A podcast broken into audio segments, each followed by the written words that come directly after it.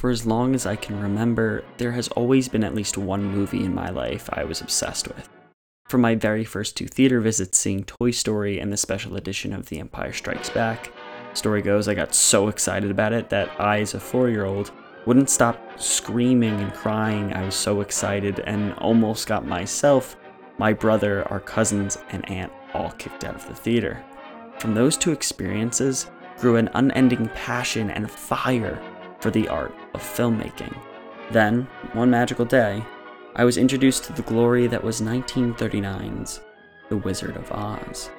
I had never seen a film in black and white before, and especially one that didn't change from black and white to color before either. The whimsical and charming world of Oz and its cast of characters exploded my brain and cracked the door of classic film open for me just a little bit. As a child, I loved history, more specifically knights and cowboys.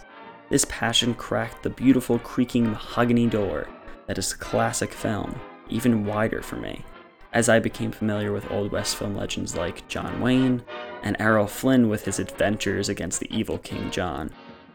I watched March of the Wooden Soldiers. I even put one of those soldiers on my list for Santa at Christmas time, and would even go to my grandparents' house to watch The Sound of Music and Duck Soup, opening that door bit by bit. The film, however, that really made me walk through that door confidently was It's a Wonderful Life.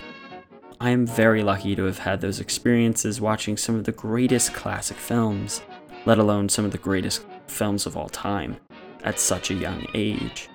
When I was younger and would go to school and try to talk to other kids about these movies, they would give me strange looks or laugh at me for liking old movies or saying they were boring because they weren't in color or there wasn't enough action. I say that I'm very lucky because now there is a massive following of classic film today on social media, and people want to finally talk about it. And hot dog, I am ready. In addition to this coverage boom, those that were previously intimidated by classic film are now looking to crack that classic film door open, as I once did, in order to have a say in those conversations. Which is why I am launching my podcast, Cinemillennials.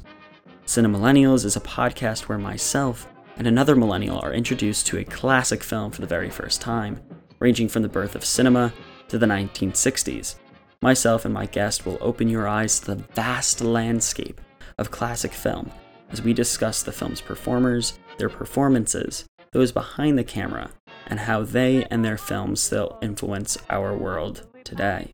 Please subscribe to the podcast here and wherever podcasts are consumed. Give it a five star rating and leave a review if you enjoy the show. It helps more people find it. I really hope Cinemillennials opens you and others to the rich and rewarding world of classic film.